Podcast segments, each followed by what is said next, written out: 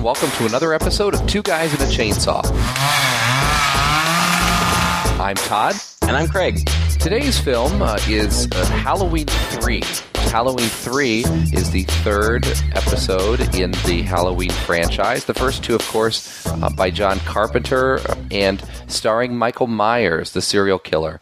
Uh, that one is uh, tangentially related to Halloween. I think uh, Michael Myers does his first killing on Halloween, and then he comes back. I think the next Halloween, um, well, not the next Halloween. He comes back in a future Halloween uh, to wreak his revenge. This film, by now, um, John Carpenter and his producer Deborah Hill were getting a little tired of doing Michael Myers. At least he he wasn't really interested in doing a third sequel with the serial killer. So they thought they had a good thing going here. Uh, the Halloween franchise, the Halloween name. Why not develop a sort of series of films with the title Halloween that could come out every October that had some kind of Halloween theme to it, uh, something for the holidays. And so this was their first stab at that. Uh, the subtitle was called Season of the Witch. And uh, it didn't do very well. In fact, it turns out that most of the public wanted to see more Michael Myers, and that may be one of the big reasons that this film uh, was not critically received too well at the time. Uh, and so uh, of course, by the fourth Halloween, they were back to Michael Myers. So this is a bit of an outlier in the Halloween uh, series of films from John Carpenter. Now, again, all the future films were not even necessarily uh, directed by John Carpenter or written by him, but of course, at least produced by him. So, um, Craig, I have seen this film three or four times before this. Um, you're the one who decided, uh, who suggested it for this this October. Um, had you seen this film before, or what was what was kind of behind your your reasoning here? Well, you know, we were talking about films that would be appropriate for the Halloween season. Not that any horror film wouldn't be.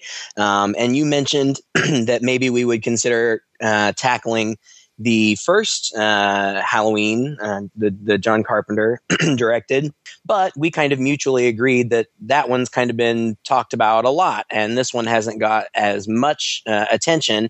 And uh, no, I I had never seen it.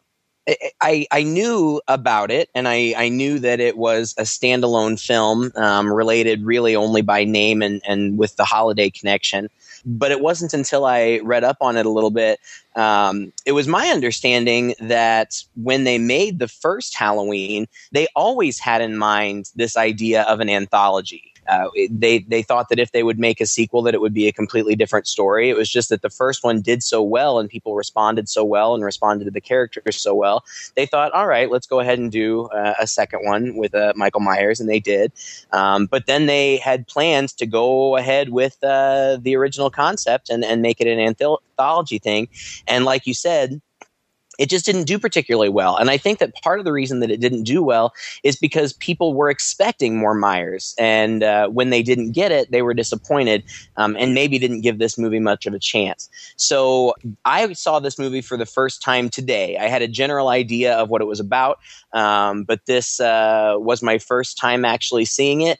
And uh, it's, it's interesting. I mean, it, it, it certainly is a standalone film. There are some very brief connections. Um, to the original only in that they reference the original as a movie and we see um, clips from uh, the original Halloween um, on TVs uh, in the film a couple of times. Um, but it appears that this film exists in a universe where th- those movies are movies. They're not. Uh, they don't exist uh, in the same reality or the same universe. And this one, you know, takes a, a completely different take.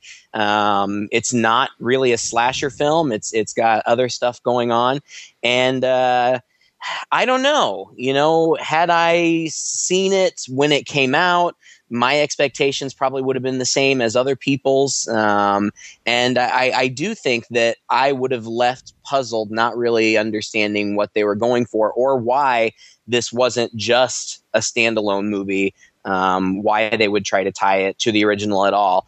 Um, but that being said, it, it, it, does stand on its own, and it's it's interesting. I'll say that much for it. yeah, it sounds like we're going to agree on, on a little bit of, about this movie. Um, unlike uh, some some episodes before, where we're uh, where we're a little bit of at odds Um, certainly Yeah. not with last week's episode Elvira, where I think we were also very much on the same page. Um, right, right. Yeah, this movie came out in 1982, and it almost seems like a lower budget production. I think um, it, there were times watching this film that I felt like uh, almost like I was watching a TV movie. Um, in fact, if it weren't for the gore effects to come along later, it does seem almost a little sanitized. Uh, in other elements of for like a TV market. This is a this is a film that where if you just take out a few scenes um, or shorten them, you, you could show it on TV no problem. Right. Now it, it starts off with a man being pursued, uh, kind of down the dark street by an overpass, uh, and he ends up in uh, cornered uh, in some kind of I don't know. It's like a trailer park or not not necessarily a trailer park, some kind of construction site, I think. Yeah, and uh, yeah. and uh, he uh, gets tripped up a little bit, and uh, the car that's pursuing him stops, and it's this dark, like black sedan or something. This figure comes out of the car. Um, he's uh, in a suit. The man gets tripped up. The guy in the suit comes after him, uh, gets on top of him, starts to try to choke him. And and this, I think, is the first one. You you get disappointed almost right away. I think in this movie um, with this little fight scene between these two guys because what happens is um, he's down in front of one car. I think it was a car maybe he was trying to start. I don't know. And uh, the guy's on top of him trying to choke him. And this man reaches out, and there's a chain laying there. And he reaches out, reaches out, manages to pull this chain that happens to be connected to a block that is holding another car and uh, it's being held by this block. And when he pulls this chain away, the other car starts to slowly roll towards them. And as the car slowly to- rolls towards them, uh, what happens is it crushes the man who is kneeling on top of him. At least we think he's a man at the time. And you can kind of Right. look back on the scene and think, okay, well, maybe that's why this scene looks so dumb. Um, but what happens is these two cars just kind of crush this guy, and it looks really slow, and the man just sort of flops forward or flops backwards. And I mean, man, does it look bad. Yeah, it doesn't look good. I mean, I don't know about you know the physics and how much cars weigh or whatever, but like you said, it just rolls really slowly right into him. It doesn't seem like I, it, it may have made him uncomfortable. Uh, You know, it may have pinned him there, Like, oh, but no. you know, we get yeah, we get like a, like a crunching noise, and it, it seems like it just totally crushes this guy, which seems pretty unlikely. Um, but anyway, the guy who was running away gets away, um, and uh, he it, it, it we get a, a subtitle one hour later, which we get a lot of these all throughout. It, it, it starts on um, October Saturday the twenty third, and we keep getting updates of of how the time is progressing until we actually get to Halloween. Um, but one hour later, we get to this gas station. Um, the attendant is watching television, and there's a preview for uh, an upcoming horror a thon um, on Thanksgiving night that is sponsored by Silver uh, Shamrock Novelties, who have put out uh, new Halloween masks for the season. Eight more days to Halloween, Halloween, Halloween. Eight more days to Halloween, Silver Shamrock. Eight more days to Halloween, Halloween, Halloween. Eight more days to Halloween, Silver Shamrock. Yes, kids, you too can own one of the big Halloween three. That's right, three horrific masks to choose from. They're fun, they're frightening, and they glow in the dark. it advertises the movie they're, they're going to play, which is the original Halloween, and we see a little clip of that with Michael Myers, and and then apparently there's some sort of contest. If if the kids who have bought these masks put on their masks and and watch for this contest during the broadcast, um, then they can win some sort of prize. It's it's it's kind of ambiguous. We don't really know what's going to happen. Um, but the attendant hears a noise outside. It turns out it's the man who was being pursued before who comes in um, and just kind of collapses. Um, and I, I, I didn't understand what was going on. I didn't know if he like had a heart attack, if he just dropped dead. Um, the only thing he says is um, they're coming. And then we cut away from that scene and we get to this domestic scene where there are these two little kids and they come to re- greet who we assume is their dad at the door. Um, and he greets them, and the mother comes around the corner, and it's apparent that the mother and the father have tension between them. And the, the dad, who we find out is, his name is Dan, um, and he's a doctor um, the dad has brought gifts for the kids and he pulls them out and they're masks. And and they look like the kind of masks that i remembered from when i was a really little kid when my parents didn't have any money and they were just those really really flimsy plastic masks with the like tiny elastic string that you would put on your face and they would break in five seconds. And the kids aren't happy with those because their mom already got them masks and she got them uh, the silver shamrock mask so we know that his kids have these masks, uh, but he immediately gets called back to the hospital um, where the running man, the guy who was getting chased, has been brought in. Uh, he's kind of um, catatonic, I guess, and the doctors and nurses are talking over him. Um, the gas station attendant is saying, "You know, I don't, I don't have any idea what's going on. I just found him." Um, and the guy lays there catatonic until on a TV in the background, the Silver Shamrock uh, commercial comes on again, and it's this annoying. I don't know. It's not super annoying. It's only annoying because they play it 14 times throughout the movie. But oh, did you count um, this? This uh, no, I looked it up. oh, jeez. um, but uh, it plays constantly, and it's just kind of this high pitched, fast uh, to the tune of um, London, London Bridge, Bridge is falling down. I think he see he hears that and he turns and sees it, which kind of wakes him up. Um, and he says to well, no one in particular, but the doctors are all standing along. He says they're going to kill us all, and at that point they kind of wheel him away, and everybody else is. Uh, you know, goes about their business. The doctor, Dan, is tired. He kind of flirts with his nurse, um, you know, a, a, friendly workplace flirtation, but he goes off to take a nap. She goes somewhere else, leaving this chase guy alone um, which we know isn't a good thing because he's still being pursued by these suits. Yeah, and it's um, it's interesting because there is a lot jam packed into the first like five or ten minutes of this film. Um, you just ran right. through it. That what what what one thing you didn't mention was before uh, the gas station attendant sees the commercial for Silver Shamrock, there's this brief news broadcast that I really honestly right. goes goes by so quickly you could miss it, and I may have even missed it the first time I saw it, where it says uh, that uh, a stone from Stonehenge has been found missing. Uh, nobody knows right. where it is, which is a very odd thing. But you know, of course, in a movie, whenever you see news broadcasts, that's going to be significant. And right, let's just right. talk for a second, Craig, because you breezed right past it, but I just can't let up on how weak it is to start your movie with the lamest looking kill you could possibly imagine. I don't care if it makes sense in the context of it later on. If you look back, you can kind of make excuses for it. It does not put you in the right frame of mind to enjoy what you were hoping is going to be an intense horror film. Right? Are you talking about the car thing still? Yes, I'm still talking about the car thing.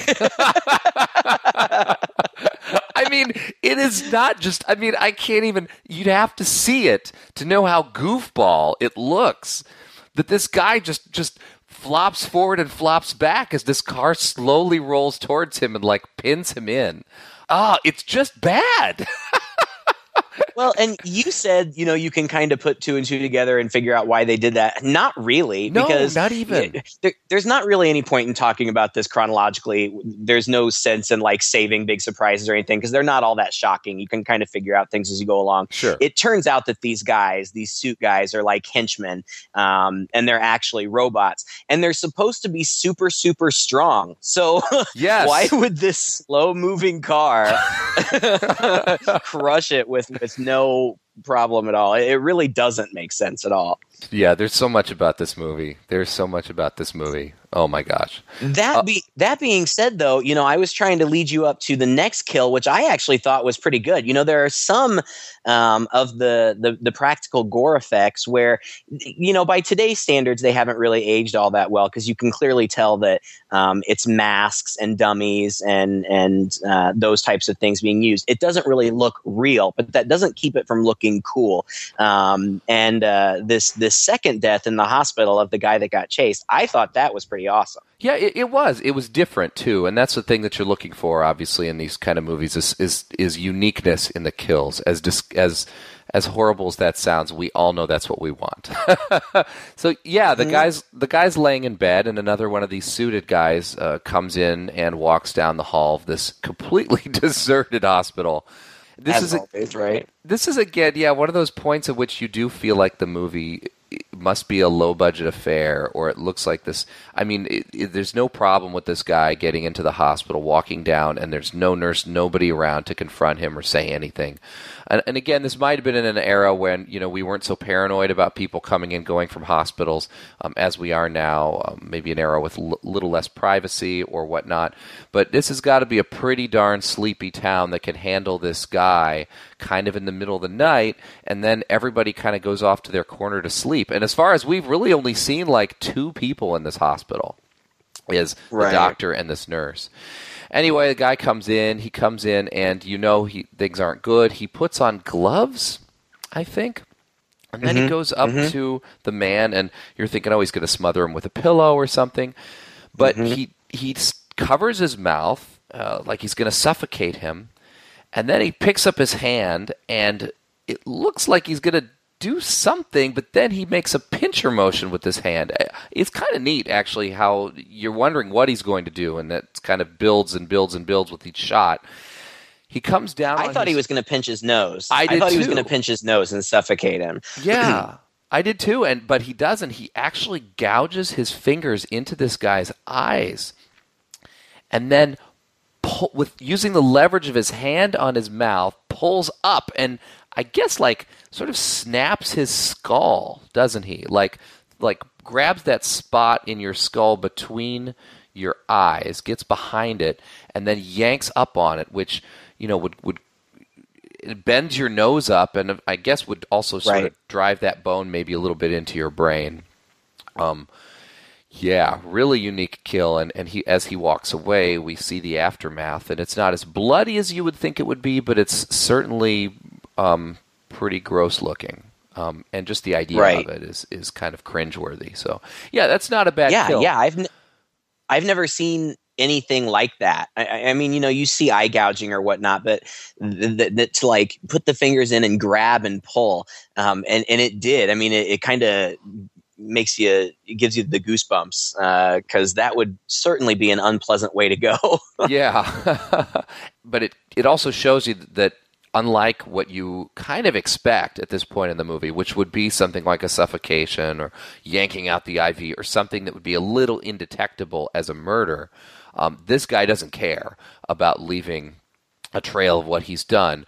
And in fact, as he walks out and the nurse gets alerted and uh, Dr. Dan goes in pursuit of him, this man calmly walks out to a car in the parking lot, dumps, uh, sits in the front seat, dumps a bunch of gasoline over himself, and lights himself on fire. Right there. Which, of course, makes the car explode as well. Why not throw in a car explosion? Um, Sure. So yeah, so uh, that's all kind of a freaky type of deal. And then four days later, uh, Dr. Dan is is still troubled by all of this. Um, the police don't really have anything to go on. It, it's a little weird. Like nobody notices that this guy's carrying this mask around, uh, at least up until the very end. Uh, when one of the cops has it and kind of is is, is tossing it around, I think it ends up um, in evidence or something like that. But yeah, he goes to visit the coroner. Do we ever get a name on the coroner? She has a name, right? Yeah, her name is Teddy. Uh huh. And it, and I guess she's not even the coroner, but like a coroner's assistant or something because she's or like a- a lab tech. I don't know. I couldn't figure it out. She's always just sitting at the same desk. Yes. Like every scene that she's in, it's just her sitting at this same desk with various different things in front of her. And she's it like she's in pro- she's got her own like four or five scenes and in every single one she's just sitting in this one same spot. Oh yeah, and, funny. and the movie like takes place over the course of like a week, but uh, yeah, she is always there. I mean, I'm sure that they just called her and they filmed all of her scenes like in one day and said, "Okay, bye bye." Oh, I'm sure. Right. And that's like you said, it happens over several days. And like it doesn't matter what you know day or night Yes. over these the course of these days you can call and teddy's going to be there Sitting right there. she lives at that desk in, Yeah. in front of the same three trays of ashes and stuff from this. right It, it takes her that long, apparently, to pick through this wreckage. Well, she's like, I don't know, but you know what? I'll see what I can do. Uh, it's like he's calling in a favor with her uh, to let him know, or to, I guess, up the bump up the priority of uh, investigating the ashes from this car wreck, just to see what is, all about uh, this guy out in the in the alley um, who blew himself up in the car. So yeah, it jumps to- immediately to four days later. That's when that happens, and immediately after that discussion, we're at two days later, uh, and uh, they were in a bar. Uh, there's another nice shout out to the Halloween movie that's that's playing on the bar, and a more of that annoying commercial. Um, this commercial comes on, and you know, there's another weird thing about this uh, movie is that it, it really hammers you over the head with this silver shamrock. Um, it really doesn't leave much up to your imagination or leave much for later. You really know that there's something sinister about these silver shamrock masks, but you also know that apparently the Silver Shamrock Company and these masks are supremely popular this Halloween because they are spending a ton of money on advertising. It's on every channel and on every TV anytime anyone turns one on or one happens to be in the background. Always playing that annoying thing. And it's advertising these three masks. And it gets to be for me a little silly just for the fact that Halloween's not really Christmas. You know, it's not like uh, that one toy that every kid really has to have around Christmas time that everyone's kind of going nuts for, and the parents are fighting each other to get to, and is sold out in all the stores. Um, these are Halloween masks, and they're pretty basic Halloween masks at that. I mean, they're they're good looking. You know, there's a sp- but I'm saying it's a witch, it's a skeleton, and it's a pumpkin. And the idea that these three Halloween masks are going to be so popular that every kid is going to want to go as one of three things for Halloween. It kind of misses what the holiday is all about. It- Yeah. It's like in the alternate universe in which this movie exists, people celebrate Halloween in a different way. Like like later on, you see scenes when all the kids it's Halloween night and all the kids are wearing masks and they're running around, and whether it's a clown or a ballerina or like a legitimate skeleton or pumpkin, everyone is wearing a mask. Like it's a ballerina with a pumpkin head on. Uh, it's you know, Right. uh, it's it's it's like a clown with a witch's mask on. It's it's not at all like Halloween really is. Even, yeah, I totally, I totally agree with you there. I thought uh, the same thing. Um, why would every kid in America want to wear the one of the three exact same masks? Like, it, it really doesn't make sense. Um, but I will say that um, the excitement around Halloween that they portray in the movie, I feel like that's kind of true to the time period. Now, maybe I'm just romanticizing our childhood, but it seemed to me that Halloween was much more of an event when we were kids. Like there would be a big build up to it, and you know, on Halloween night, you would dress up in your costume, whether your parents could afford to buy you something fancy or whether you just threw on some old clothes and called yourself a hobo, and you'd go out. Um, into the street, and the streets would just be lined with kids and parents going door to door, um, and and it was an exciting time. Like it was a big, you know, it was maybe not as big as Christmas, but it was something that we anticipated and that we looked forward to. And I just don't see that as much in our culture anymore. I think that we're so concerned about safety. Not that there's anything wrong with that, but we're so concerned about safety and protective of our children that I don't even see many kids on the streets anymore for for Halloween. You know, there's other things organized for them to do, like um, trunk or treats, or or going to um, dorms or apartment complexes where things are a little bit more controlled. Um, but it was kind of nice um, for nostalgic purposes to see that excitement in all these little kids surrounding the holiday. Um, and and despite the fact that it was totally unbelievable that they would all be wearing the same masks, um, that really did kind of put me in the Halloween spirit. Well, and I'll give you that. And also, you know, I think television at the time had a lot to do with it too. You know, we didn't have we had cable, but mostly everybody was still watching network TV. And and you had your Halloween specials. You would watch commercials all the time. Would be coming up about McDonald's would have their Halloween Happy Meal stuff, and all these Mm-hmm. different food products. Uh, new Halloween cereals would come out, and so television. I think at the time, network television may have been that binding force that gave us that build up we were looking for. You get up for Saturday morning cartoons, and this this you know for the for this week it's the Garfield Halloween special, which would have been played up for a week before. So like in that sense, Right. having TV, even if it's just this commercial, be a central folk part of that um, experience in this movie uh, is also pretty accurate, I would say. It would have been better if it had been, you know, maybe a movie or something like that instead of um, this commercial. Even though I guess Right. you know they're advertising a movie. You're right. It it, it, it probably makes a little more sense for that time um, than it does for now. Sad to say. Sad. Yeah. To say. Oh, I could go on and on Yeah. about how. Uh, how crappy Halloween's gotten, but uh, but it's a movie. I know, and I, I, st- I know, I know, and I still get so excited about it. And like as I've said many, many times, I teach school, and and I try to get my kids pumped about it. And you know, you you, you give them a little bit of prodding, and they will get uh, uh, excited about it. But um, anyway. The daughter of the man who was murdered, the guy who had them, I, I don't think we even mentioned before that the guy who was running away had one of those masks on him the whole time. Um, and uh, it, people at the hospital after he was dead finally noticed, but nobody put two and two together. Um, I also thought that it didn't really make any sense that the henchman robot didn't take the mask. So Yeah. there wouldn't, but I don't know. Maybe they weren't concerned about evidence. But anyway, um, the daughter uh, of this guy, her name is Ellie, and she seeks out the doctor. I saw you at the funeral. Thank you. I'm sorry about your father. Did my father say anything to you the night he died? Yeah, yeah. Uh, yeah. He said, Tell Ellie I love her. A bad liar, but thank you anyway. Wait a second.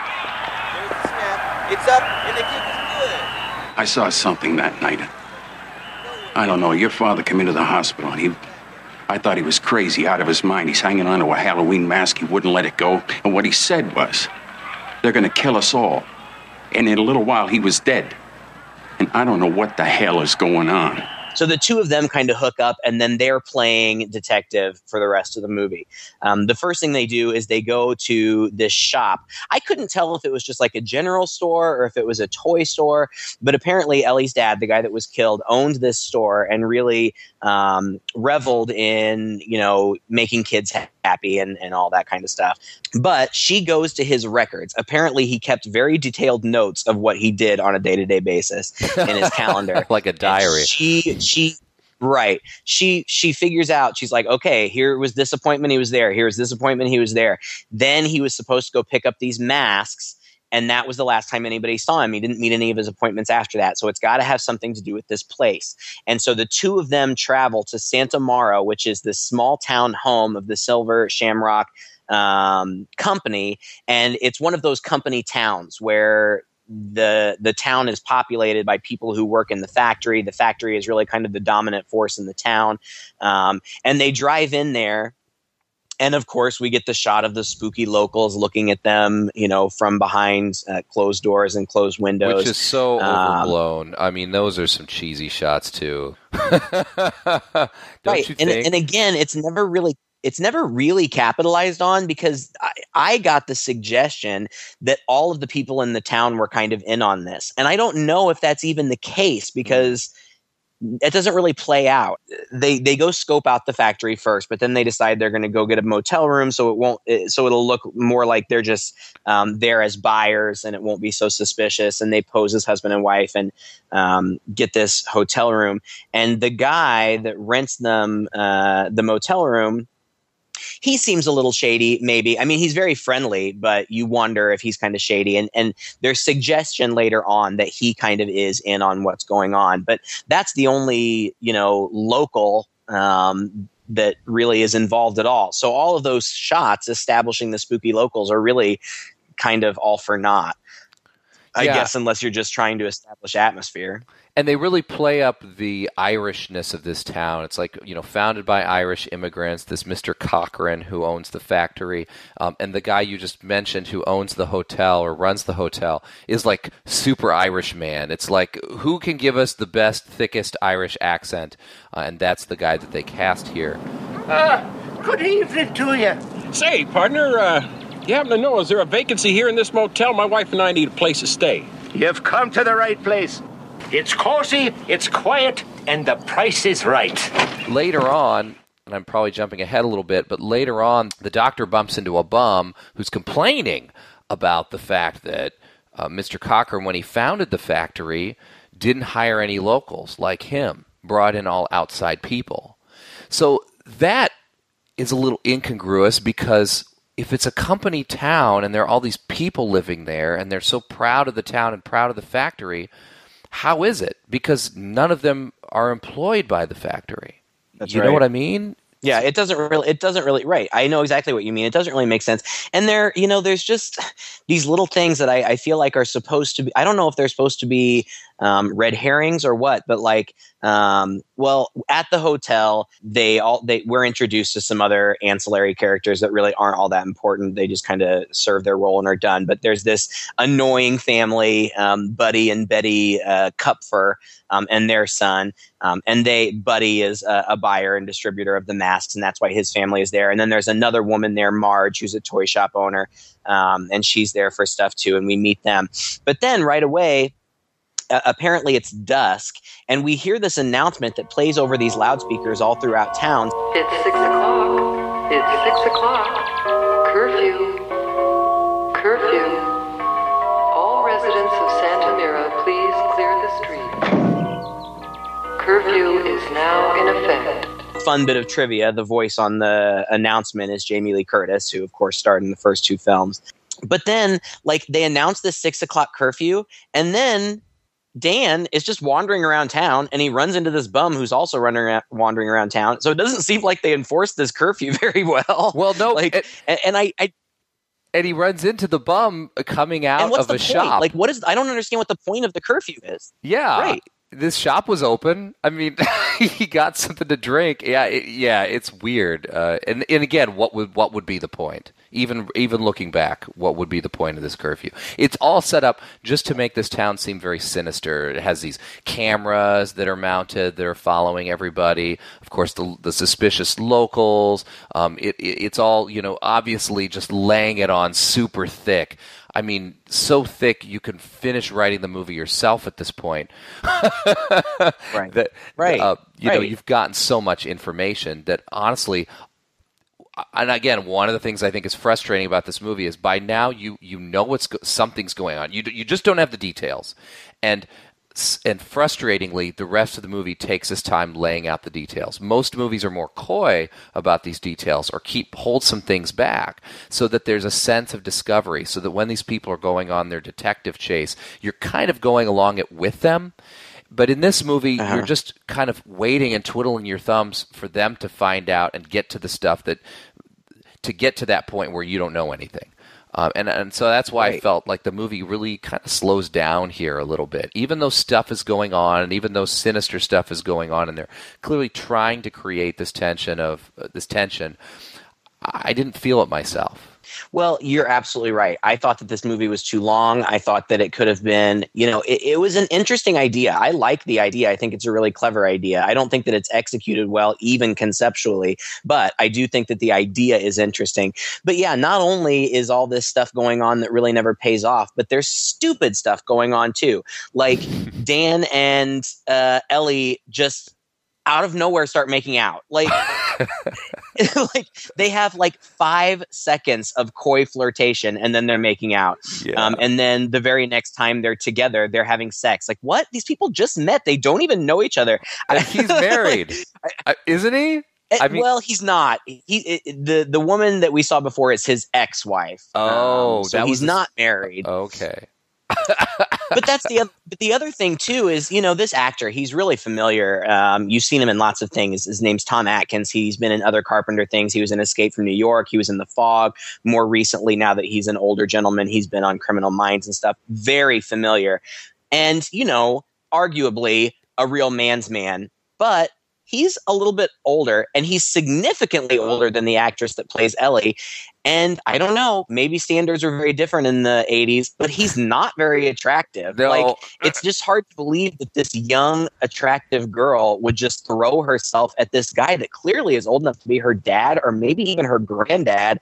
Um I, I so that it just seemed dumb. Like why did we need that? Doesn't make any sense. It doesn't add anything to the story. Um, it just seems stupid. Um, we do start, like you said, they start to kind of lay out the information, what's happening. Marge, this uh, other woman who's staying at the hotel, who also is a retailer, um, she says something to Ellie like, "Oh yeah, I love these masks, but you know now that they're selling a lot of them, they're hard to deal with, and I have to come and pick up things on my own and blah blah blah." And and she says, and and plus, look, uh, I don't mean to criticize their quality, but the logo fell off of this one. I don't think the logo should fall off. The logo is like this big metal um, it looks like a big metal coin on the on just on the back of the mask with the big silver shamrock on it. And when it falls off, we see the back of it, and it looks like a very very old fashioned um, computer chip on the other side. And then we cut to a scene where Dan and Ellie get it on for no apparent reason, and then And we it's cut back to Marge, who's in- and It's- it is. it's well, I, to be fair, I read that that was like one of the very first things that they shot. Like they had barely met one another, and then they had to see film that bedroom scene. Um, so I would imagine that it was awkward. Um, but Marge, uh, Marge um, is reading. She's bored. She grabs the thing and she looks at the back and she sees. Well, I don't know if she knows what it is, but she sees that it's something, and she kind of starts poking at it, like with a pen or something, and something happens. I don't know if it shorts out or what, but this big beam of light or electricity or something zaps her in the face.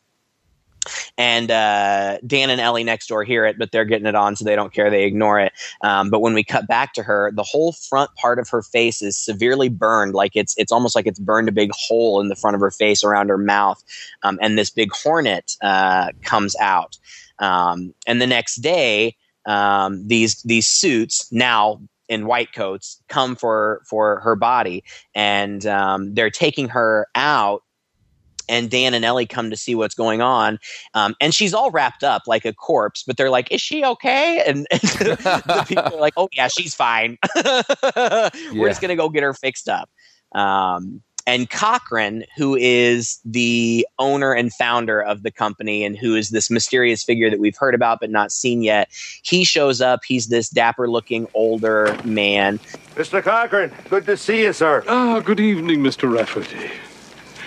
It's all over, my friends. Just a small accident. The lady's going to get the very best possible treatment, I promise you that. Where are they taking her? They're taking her to the factory. So we've the most marvelous facility there for emergency treatment.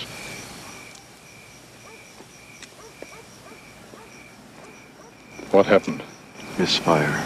And so they know something is uh, going up uh, or going on, excuse me. And then again, we get another Teddy scene. Um, I guess uh, Dan calls Teddy to see if there's been any um, new developments in this autopsy. And she just says, No, it's really weird. I think we got the wrong stuff because everything in the bag is like car parts. There's no human uh, material. So already, haha, big hint. They're, they're robots, as if we couldn't have figured that out really at this point anyway. Um, and then um, Dan and Ellie go to the factory and i think that they are just going to kind of try to scope it out but as it turns out um, that other family that i had mentioned before the uh, kupfers are there and because mr kupfer i guess is one of the leading retailers in selling these masks his family is being offered a tour of the ma- uh, of the factory um, and uh, ellie and dan are able to kind of worm their way in um, so that they get to go along and then we kind of get a tour of the factory but it's not very exciting No, it's not. It's not a huge production either. I mean, I mean, for the top-selling Halloween masks uh, in the country, the, all being made by hand in this looks like a pretty laborious uh, fashion in what is admittedly not even a very impressive factory. Um, is another point, point at which the cracks kind of show, I think, in the production. Buddy and his son couldn't be more happy about it. They're pretty thrilled about Right. the whole thing. His son gets uh, wants to get one of these masks, uh, and he and and Mr. Cochran says, "Oh, I was going to give you one, but not one of these. Um, they haven't been through final processing yet." Uh, and uh, they're like, "Oh, okay." And so he pulls out a mask that uh, is actually all wrapped up and ready to go, and hands it to um, his son. And suddenly, final processing becomes something that everybody's curious about. Uh, Mhm. You know, Buddy asks, well, "Well, tell me a little bit of you know what happens during final processing." And and uh, Mr. Cochran's very coy. Well, you know, it's it's a trade secret. And as they're walking, they they they end up at the spot where there's a door to the final processing, and it's like clearly more guarded. It's a little more secure, and and uh, you know, Buddy's like, well, well, can can you take me in? Can you show me some of that? And he's like, oh, there are hazardous chemicals involved in doing that. I, I can't take you in there. And you're like, what? Final processing for a Halloween mask? Right. Like, like first of all, I mean, why would that comment not just go right by you? You know, Uh, they haven't been through Yeah. final processing. Okay, yeah, sure. You got to, you know, bag them up or something.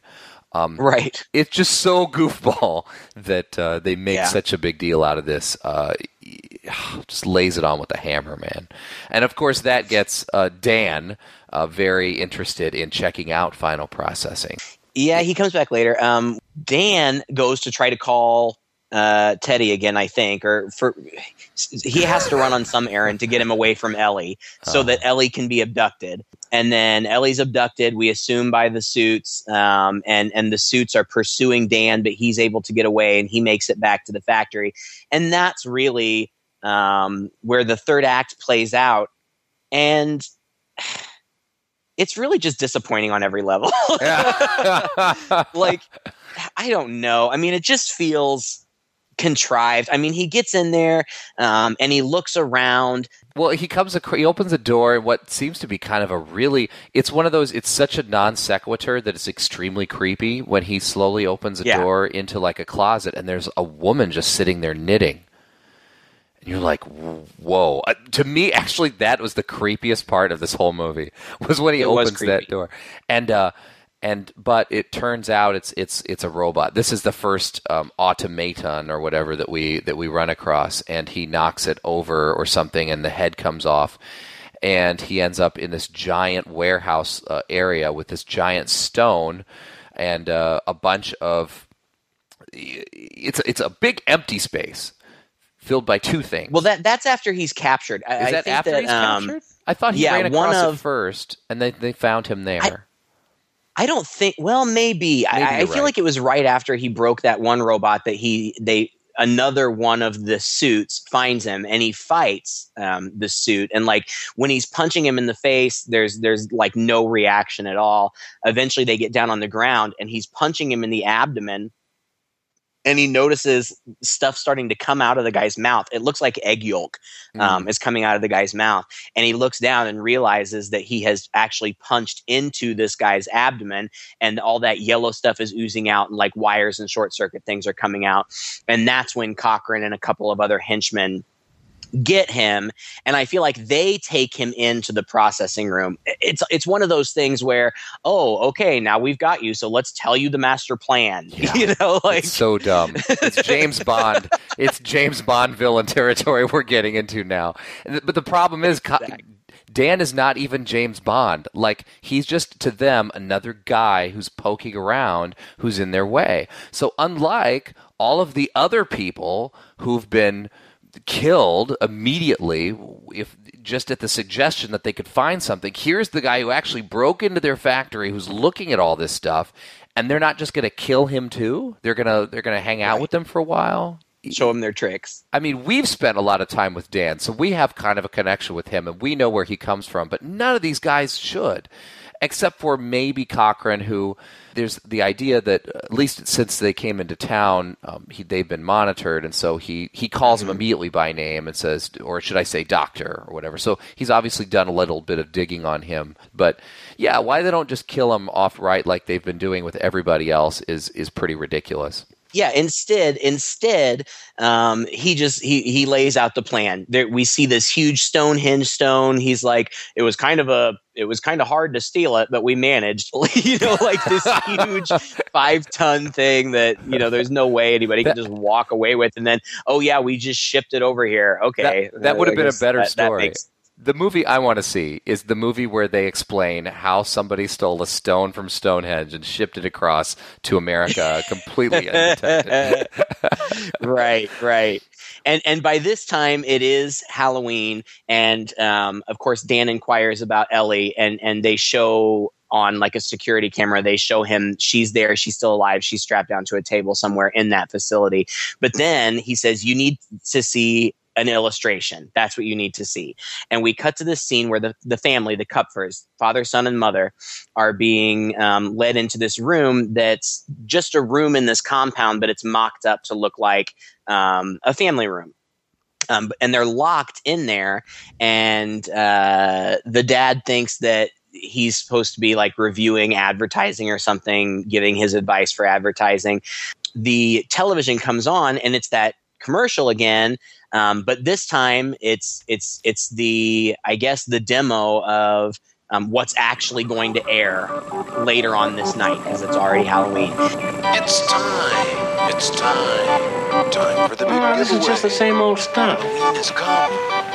All you lucky kids with silver shamrock masks, gather round your TV set, put on your masks, and watch. Honey, don't get too close. You'll ruin your eyes. Jack o' lanterns. at some point little buddy grabs his face and starts kind of grabbing at his face and goes down to his knees to the floor and we see that the mask is kind of deteriorating in some way um, and when he falls all the way to the floor it continues to deteriorate and bugs l- tons and tons of bugs start pouring out from where his head should be but presumably is no longer um, and and the, the parents of course freak out the mother I think we're supposed to think that she just drops dead, I guess, because I didn't Yeah. see anything really happen to her. Out of fright or Um, something? The, the dad, uh, yeah, I guess, the dad um, is bitten by a rattlesnake that has come out of the kid's head. So now we see what the big plan is.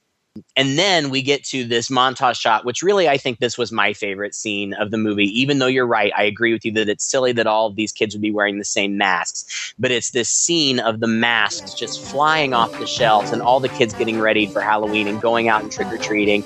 And there's just some interesting visuals with the kids' silhouette set against the setting sun and um, just the excitement of Halloween. And that was, I, I liked that scene. Um, before we come back to the the factory for the for the final act. Dan is captured. Ellie has been taken off to a room, which we can kind of see in a like a security camera around this. I guess the best thing I can say is it's like a digital workstation that's in the same area Yeah. as the Stonehenge. Now, which Right. really begs the question: What are they working on? Okay, they they've shipped all these masks. It's Halloween night. They couldn't possibly ship any more um, because the broadcast is going on in a few hours. And at first, when I watched this, I thought, well, maybe this is a they live kind of situation where maybe the actual Halloween broadcast is is beaming out from the factory, you know, t- to the networks or something. So they they have ultimate control, or maybe their technology requires that, you know, to activate the the commercial and whatnot. But no, uh, it's just the networks that are playing what was sent to them. So what they're doing at this workstation boggles my mind. Like, what are what is the business they're so involved in here? Um, where Cochran's still taking calls. Uh, you know, what is his end game through this whole thing? You're wondering what is, what does he want to do? And so he says to Dan, he says, Halloween. The Festival of Samhain.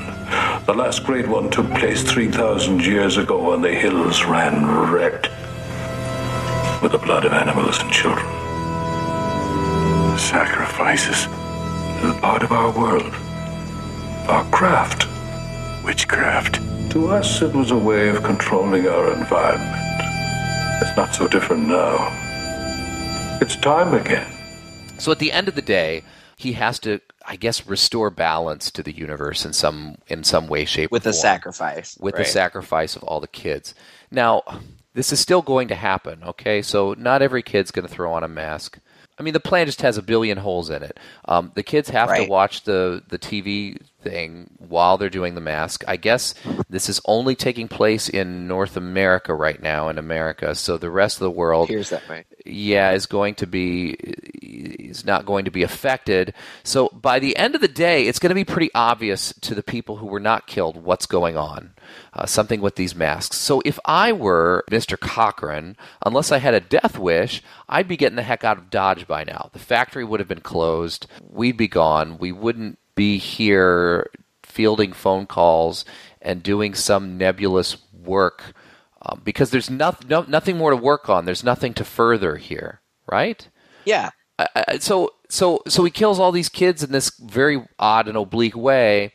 May or may not get their adults, and now everyone's going to descend on this factory after that. And then what happens, right? Who's going to be around to, to, to do the sacrifice next time?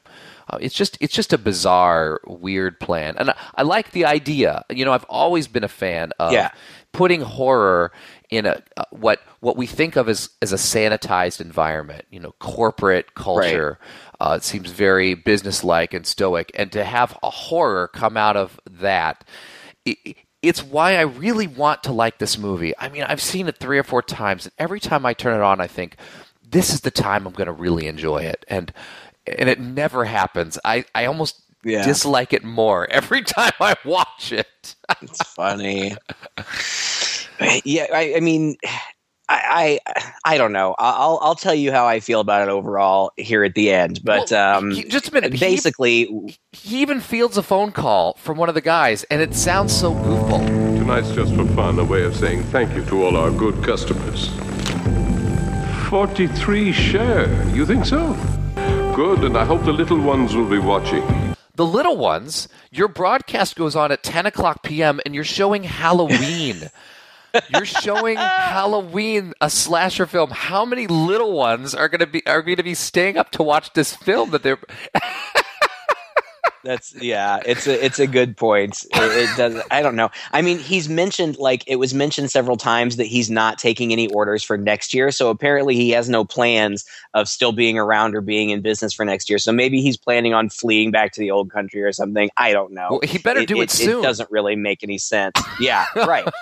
um, the the funny uh, the funny thing is when Cochran asks him why he's doing it before he explains all that old world backstory, the first thing he says is, "Well, I have always liked a good prank." Like, oh yeah, this this is one heck of a prank you got going on here. It's a goofball. Um, it's it's it's yeah. yeah. It's Robin Uh, Williams trickster, territory you. right there.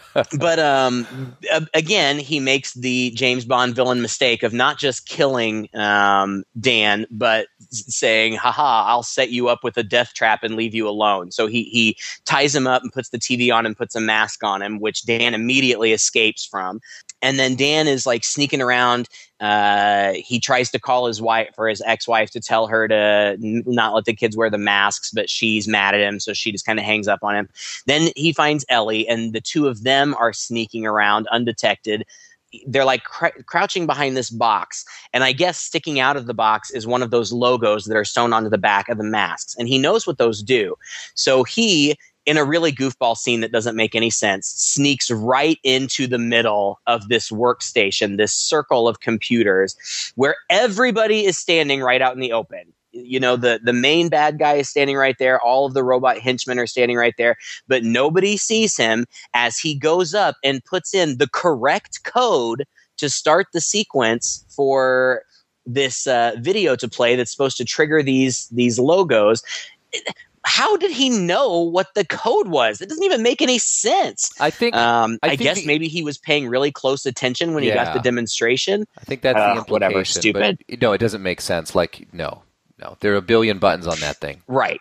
so he he he sets the code in motion totally undetected, walks away totally undetected. He and Ellie go up into the scaffolding above all of this, and as the video starts playing, and we see that trigger, you know, the flashing um, pumpkin, he dumps all of these uh, metal uh, symbols into that workstation where all the henchmen are and it just works. Like they start going off and it it, it kills all of the robots and they're just kind of standing up there and Cochran looks up at him and does he give him a thumbs up or like clap his hands or something like oh you got me?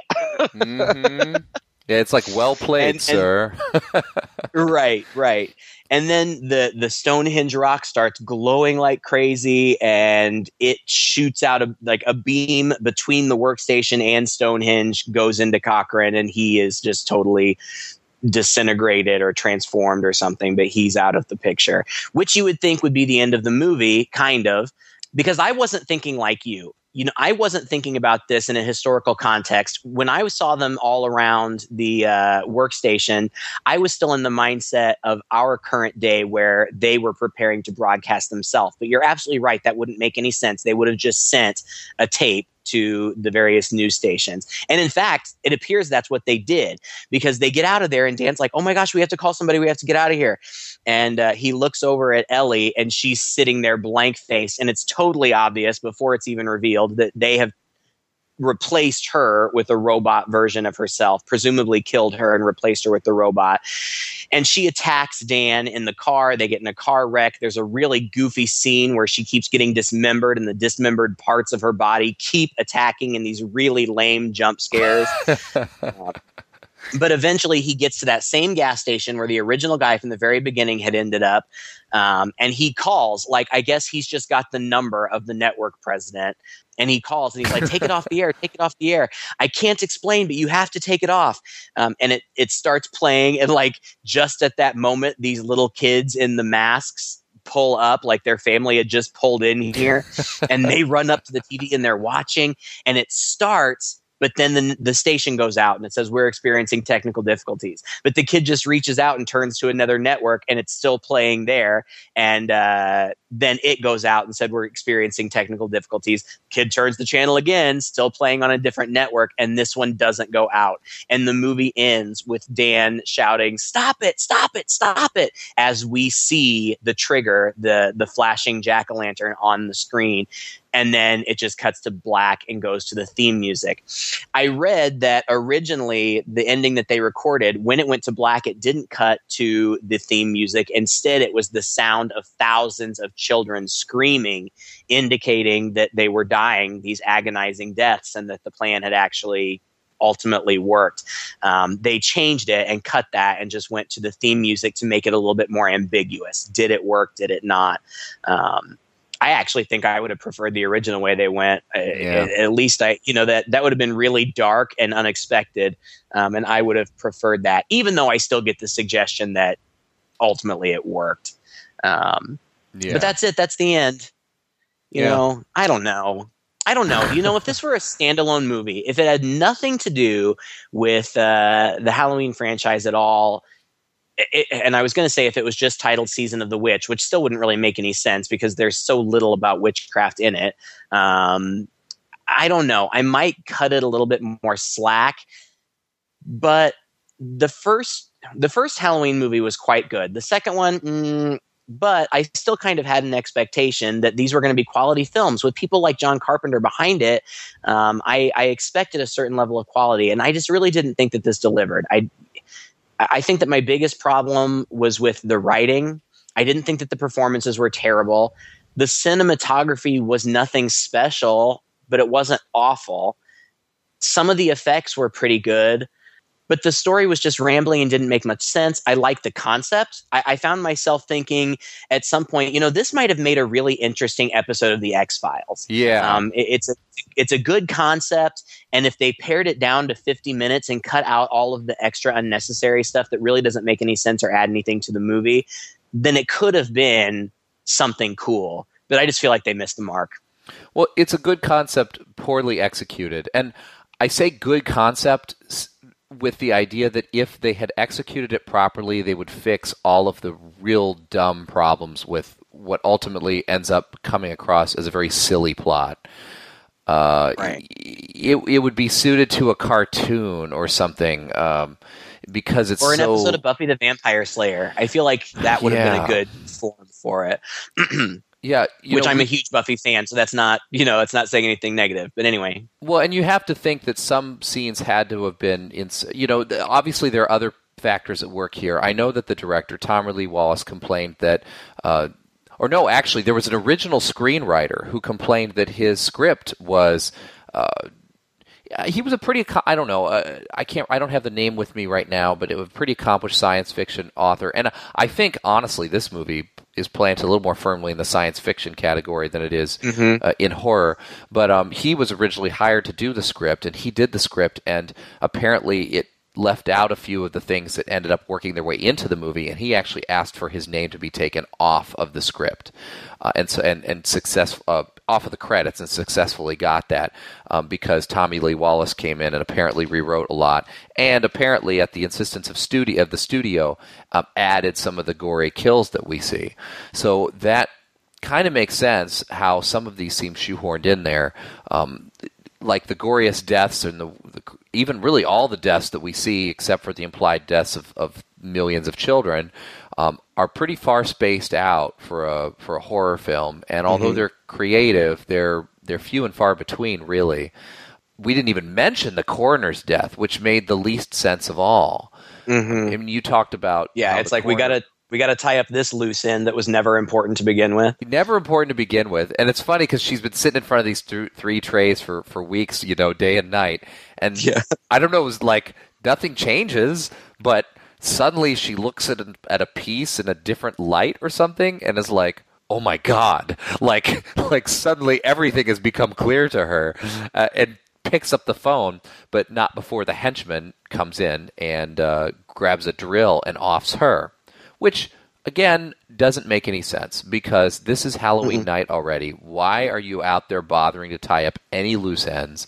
It's all going to resolve Right. itself in an hour, which would suggest to me that maybe even all of the coroner scenes were something that got inserted later. That the studio was like, we need Mhm. one more brutal killing in here, and they're like, all right, let's hire this woman, let's shoot a few scenes, and let's throw her in. That's that's the only ex- I can I can grant a little leeway to poor Mister Tommy Lee Wallace, who feels like his film has been supremely misunderstood, and who feels that. Um, if this hadn't been associated with the Halloween franchise, it would have found an audience faster. And I'm I I know you you maybe you feel a little bit that way. I I disagree. I completely feel like even as a standalone film, I don't care if it has Michael Myers in it or not. I think it's a lousy movie. But uh, maybe it serves a good purpose of being something everybody can make fun of when you're sitting around uh, on Halloween day because we need those movies too. yeah, we we definitely do. Yeah, I agree with you. I mean, I, I despite the fact, and, and I think you said something about the original screenwriter being disappointed. If I remember correctly, I think that I read that he had conceived it and wrote it as a horror comedy, and um, the studio eliminated all of the comedy and, and put in more gore. Um, maybe there would have, maybe I don't know. It's one of those things where we'll never know, you know, what it was originally conceived as, and and if we did, maybe that would have been something different and special.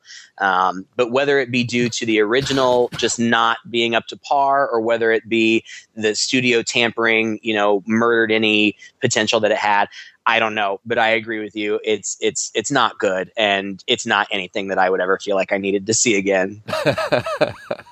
But you know, it's a shame, really, because we need. It's a shame that this kind of put an end to that whole idea of uh, an, an anthology. You know, every year getting a different Halloween themed movie because we need those. We really don't, still don't have those. I mean, except for the Mhm. fact that some horror films. Um, with sequels such as Saw, you know, we've mentioned that before, uh, tended to release around Halloween or the newest Blair Witch or the newest um, Paranormal Activity. They're they're just horror movies that are released around Halloween time. Um, I just watched finished watching Trick or Treat last night, and I remember how awesome that was. And Mhm. and we need more movies like that to put us in that spirit. And this movie could have done that and didn't. And maybe the subsequent movies, apparently they had a lot more planned. Apparently they, they had ideas left and right. um, for future films in this kind of a, a, series, and they ended up going back to Michael Myers uh, because of the mm-hmm. because of the failure of this one. It's a it's a shame. Yeah, I agree. I, I would have loved to have seen where it could have gone. And, you know, maybe someday we'll get something like that. Uh, it seems like anthology horror is really coming back into the mainstream. Um, it, it's, it's, it's on TV a lot now. Um, so maybe we'll start to see that um, in, in film too. And I certainly hope so. Well, thank you again for listening to another episode. If you enjoyed this podcast, please share it with a friend. You can find us on iTunes and Stitcher, also on Google Music now. They're doing podcasts. You can find us also online. Uh, shoot us a message at our Facebook page, our social media. We'd love to hear your comments, what you thought of the film, and of course, any suggestions for future films. Until our future episodes, I'm Todd. And I'm Craig. With two guys and a chainsaw.